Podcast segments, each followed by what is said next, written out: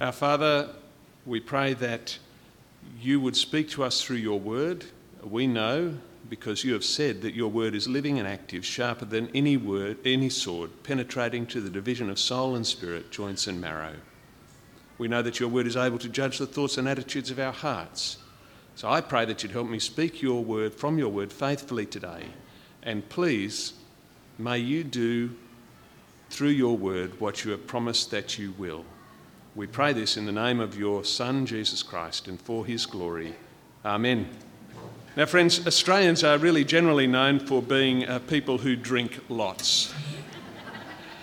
and a pub crawl is a uniquely Australian experience uh, where you go from pub to pub. Although we were recently in our holiday in Turkey and there was a pub crawl in Turkey, which I had not associated with Turks before. Anyway, when we were in the United Kingdom, we decided we'd go on a crawl that wasn't a pub crawl, but was something different. We decided we'd go on a university crawl. We had various universities we wanted to see because our friends had studied there and we thought we'd go and visit them all. Uh, now, here is a, a question I want to pose to you.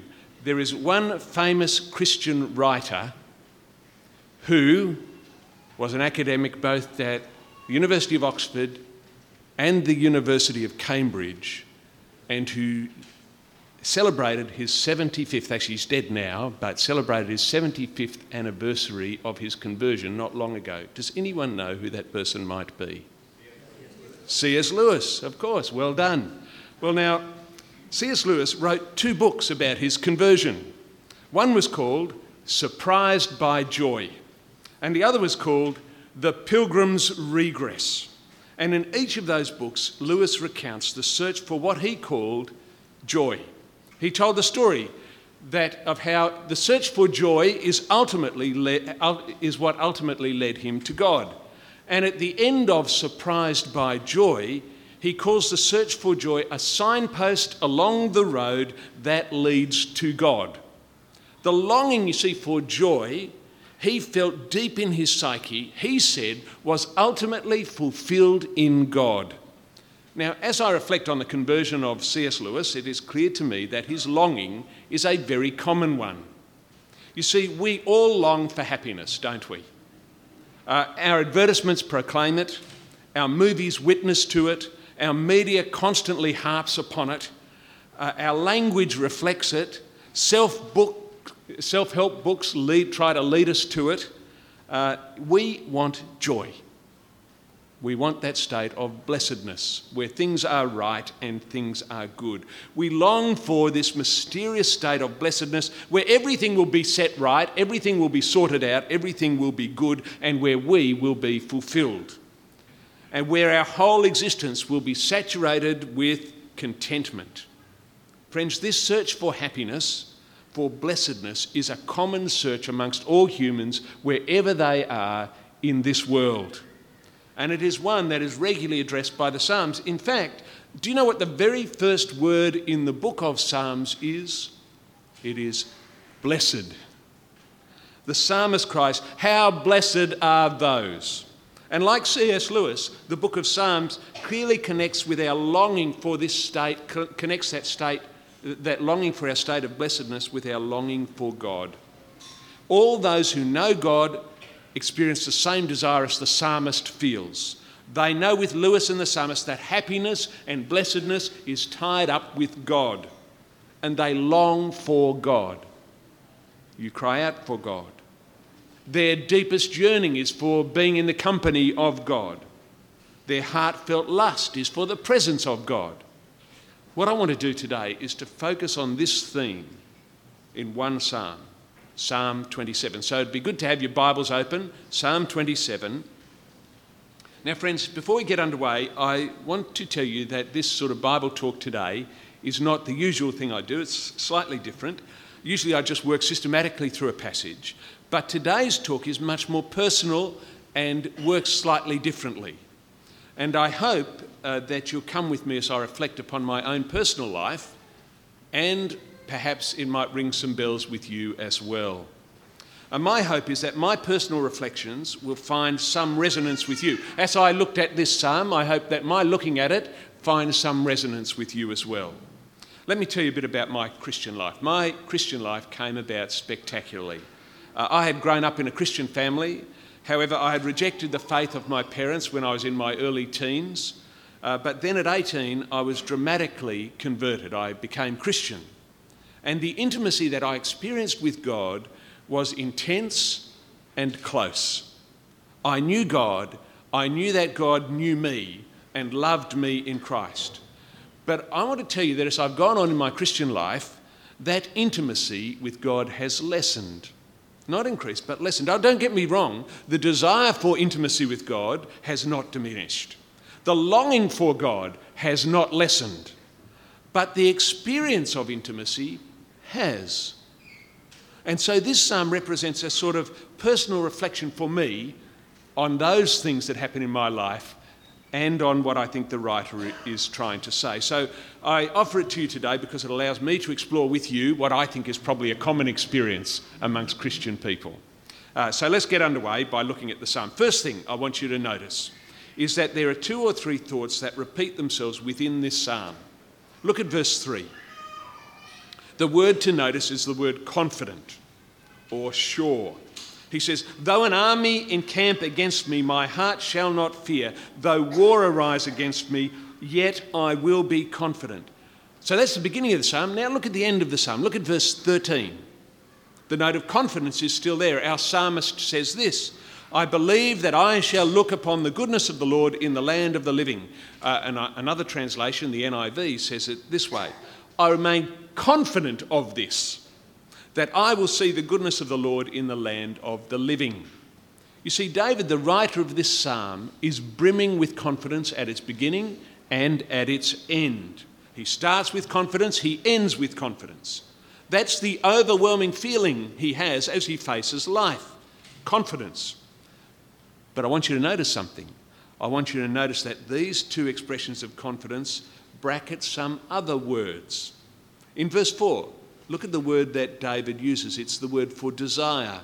One thing I have asked of the Lord, that will I seek after, that I, I may dwell in the house of the Lord all the days of my life, to gaze upon the beauty of the Lord and to inquire in his temple. You see, that's what he wants, that's what he's asking, that's what he's desiring. You see, David's intense desire is for God. He seeks God, he longs for God's presence.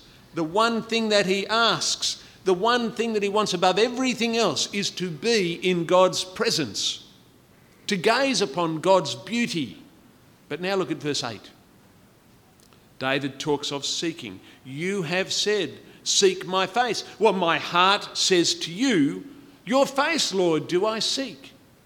You see, David knows that God wants his people to seek after him. And he's determined that that's what he'll be doing as he shapes his existence. His face he will seek. Let me repeat this. The, star, the psalm starts and ends with confidence. Within those statements of confidence, there are statements about God, David seeking God. But I want you to notice something else about the psalm. I want you to notice its structure. You see, Psalm 27 falls into two neat halves. It contains two common literary types. Verses 1 to 6 are a song of praise. They praise God for who He is and what He's done. They praise Him confidently for what He will do in the future. He is light and salvation, verse 1. He is the stronghold of David's life, his reason not to fear, verse 1. He will in the future hide David in his shelter in the day of trouble, verse 6. He will lift David's head above those, above those of his enemies, verse 6. He will cause, be the cause of singing and making melody, verse 6. Can you hear that song of praise? God has been this, God will be this. But now look at verses 7 to 14, the second half of the psalm. It's not a song of praise, it's a lament. You see, the tone is one of desertion, of protest against God, for things are no longer good as they were in the first half. God is no longer apparently near and present. David worries that God has actually hidden his face from him, that he's, been re- that he's rejected him or perhaps even forsaken him. And so he cries out to God. He seeks answers, verse 7. He asks God, Don't hide your face from me, verse 9. Don't give me up to the will of my adversaries, verse 12. Can you hear the two halves of the psalm? Song of praise, also lament. Now, notice something. Notice that between the song of praise and the lament, there is one thing in common. Both are united by a common desire for God's presence. In verse 4, the psalm has one thing he asks about God in the success of life. You see, in the success of life, what does he want? He desperately wants the presence of God and to soak it up. In verses 8 and 9, the one thing that he asks of God in God's absence is exactly the same God's presence. His greatest longing, whether he's in trouble or in good, is for God. Because you see, he knows that in God there's fullness of life. In God there's blessedness. In his presence is everything that a human being needs and wants. And in his presence, he can do the things outlined in verse 6. He can exult over his enemies. He can sacrifice with shouts of joy in the presence of God. He can sing and make music to him. Friends, let's spend some time reflecting on what, just what we've found in this psalm. You see, this psalm unlocks some deep truths. I want you to see and understand that underneath this psalm there is a fundamental premise. Do you know what it is? The fundamental premise is the first commandment. There is one God, and all that is worthwhile having in life is found in Him. David knows this and believes this. There is but one God, and everything that is worthwhile having in life is found in Him and Him alone. Second, David believes and knows that this God is a creator and redeemer. That is both implied and stated throughout the psalm. In verse 1, David rejoices that God is his light and salvation. He's the stronghold of his life. Verse 2, he records that God sustains him and redeems him from his enemies. This is the second truth God is creator, made him, and redeemer, rescues him. Third, David knows that in this God is found fullness of life. David's clear about this at every level.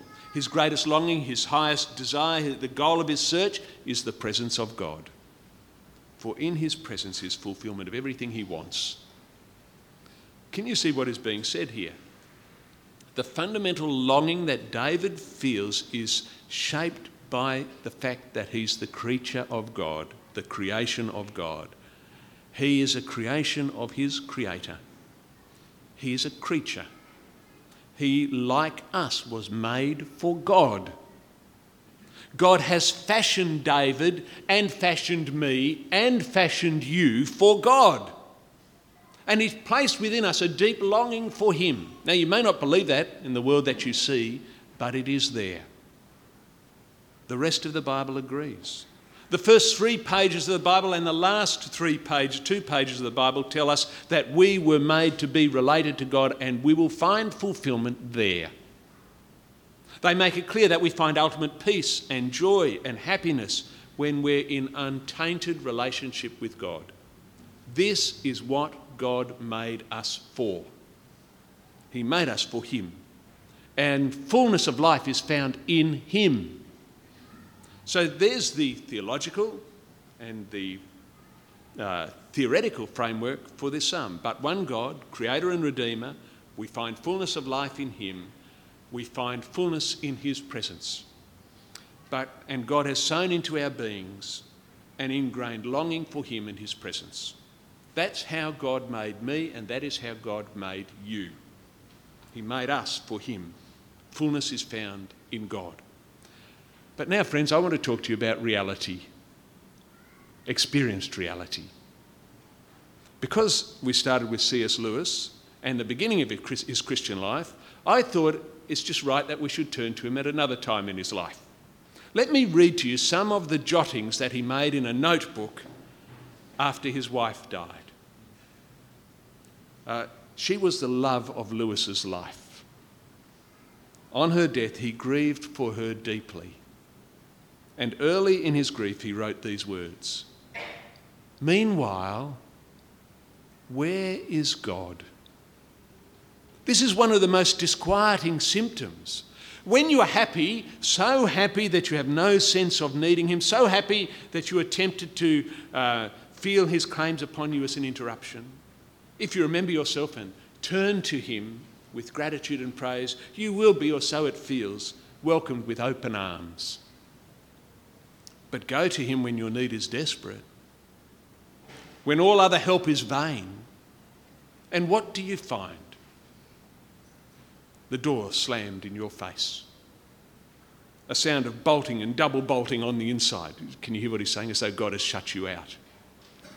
And after that, silence. And you may as well turn away. The, the longer you wait, the more emphatic the silence becomes. There are no lights in the windows. It might be an empty house, and you wonder, was it ever inhabited? It seemed so once, and that seeming was as strong as this. What can this mean, says Lewis? Why is God such a present commander in our times of prosperity and so very absent a help in our times of trouble? Can you hear the grief of this man? Can you hear his doubts? Can you hear his still yearning after God that he's loved and known? Even in his most desperate moments, he says, I know where reality is to be found and I seek that. Friends, I wonder if you've ever been where C.S. Lewis has been.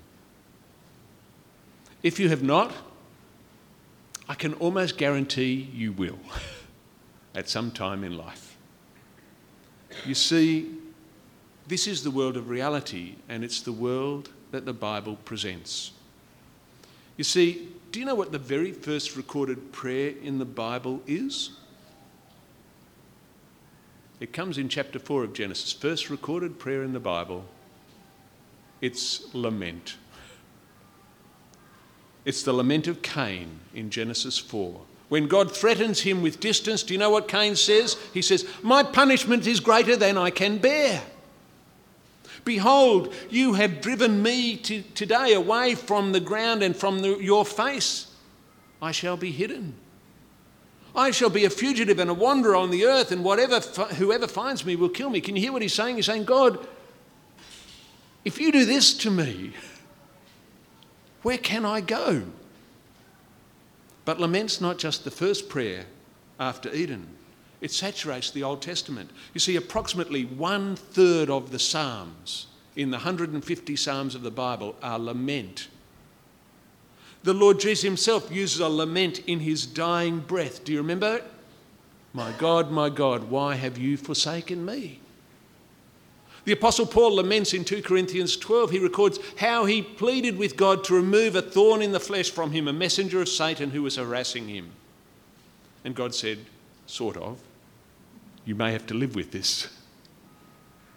The Christian martyrs in Revelation 6 lament under the altar.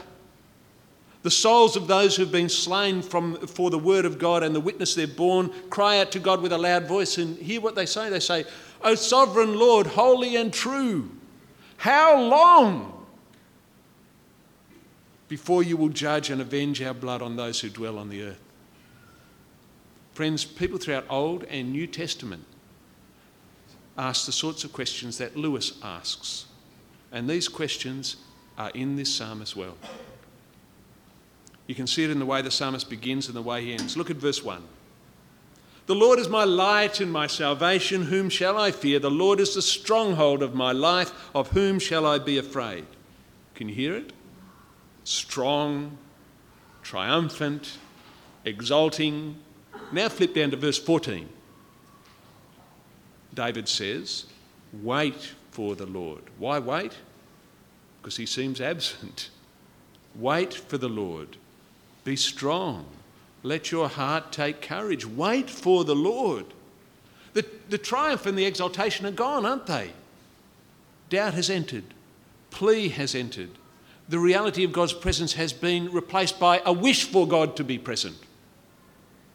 You can be, see the very same thing at the book, end of the book of Lamentations. You see it in other lament psalms. triumph is replaced by an urging us to be patient and strong while we wait for God to be He whom we know Him to be. In the words of Lewis, the silence is emphatic. There are no lights in the window of God's presence, as it were. And all you can do is doubt that He's there or that He's good. Or you can wait for Him to be what you know Him to be. Friends, this psalm records for us what so many of us know in the daily reality of longing for God. I wonder if this is you.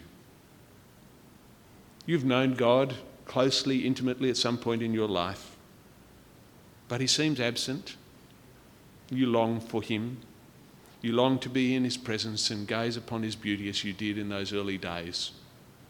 But so often we find ourselves caught between these two states of our existence.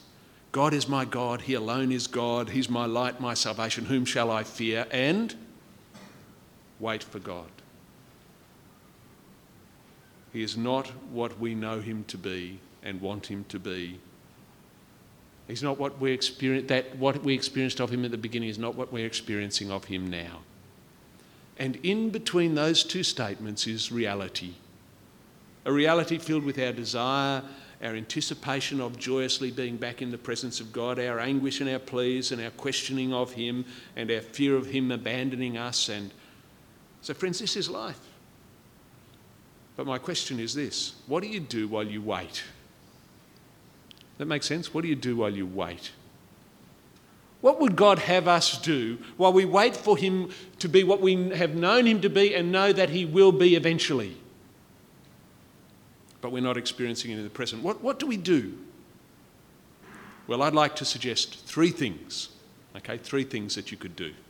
First, the book of Lamentations C.S. Lewis and this psalm and all the laments of Scripture would urge us not to fudge, that is, not to pretend. Like C.S. Lewis and the psalmist, we must talk to God about it. Do you notice that? Who is the psalmist talking to? He's saying to God, You are not what I want you to be. Please be it. Don't fudge. In God's seeming absence, approach Him with boldness and plead with Him and be honest with Him and express your anguish to Him and tell Him that we seek Him and long to be back in close relationship with Him. You see, we can talk to God. What we experience is not to be explained away. You see, lots of Christians fudge on this. They say, oh no, it's still good. But deep inside, they're feeling it doesn't feel very good. Second thing, we should bring doubt and our feelings out into the open. Friends, we live in a Christian world that has forgotten to lament except in the privacy of our own hearts. You try and go to your next Bible study group and tell people how really tough you're feeling. There'll be lots of quick answers, probably. The Bible doesn't always give the quick answers. I, I, I think the reason that we no longer lament are multiple, but awful. You see, I'm with those people who argue that there is no text in the New Testament that would prevent a Christian from lamenting. No text in the New Testament would tell us we cannot lament like the psalmist does. No text that would express the idea that faith in Christ excludes lamentation from a person's relationship with God. My friends, many Christians have are rightly lamenting the loss of lament among Christians. Okay, I, I lament it. We don't sing lament anymore. You think of any song you have sung in the last 20 years that laments. It, they don't happen because Christians don't sing them any longer. They sing triumphalist songs. It is good, it is great. Everything is triumphal. And some of us can't sing them because they strike a deep chord in our lives. Now, friends, by all means, let's sing songs rejoicing and triumphant. Let's rejoice in the Lord always because that's what the apostle tells us to do, and we, we ought to be doing it. Let's urge each other on when we find to find that God is our light and our salvation. But, friends, do you know what the the New Testament always says, It also says, it says, weep with those who weep. Weep with those who weep. Let's cry alongside to God, alongside and on behalf of those who groan and sigh because life is not yet what God has promised it to be. Friends, do you cry alongside the Christians who are persecuted all around the world today? Can you feel what they are feeling as they're in prison, as they are tortured, as they are brutalized? And do you feel it with them and say to God, How long, O Lord? Let us allow people to bring before God their doubt and their grief. And let us allow ourselves to voice before God just as David did, Paul did, and the saints under the altar did. And while I'm saying this, I wonder if I could just say one more thing. You see, I wonder if I could plead for a more regular reading of the Psalms together in church.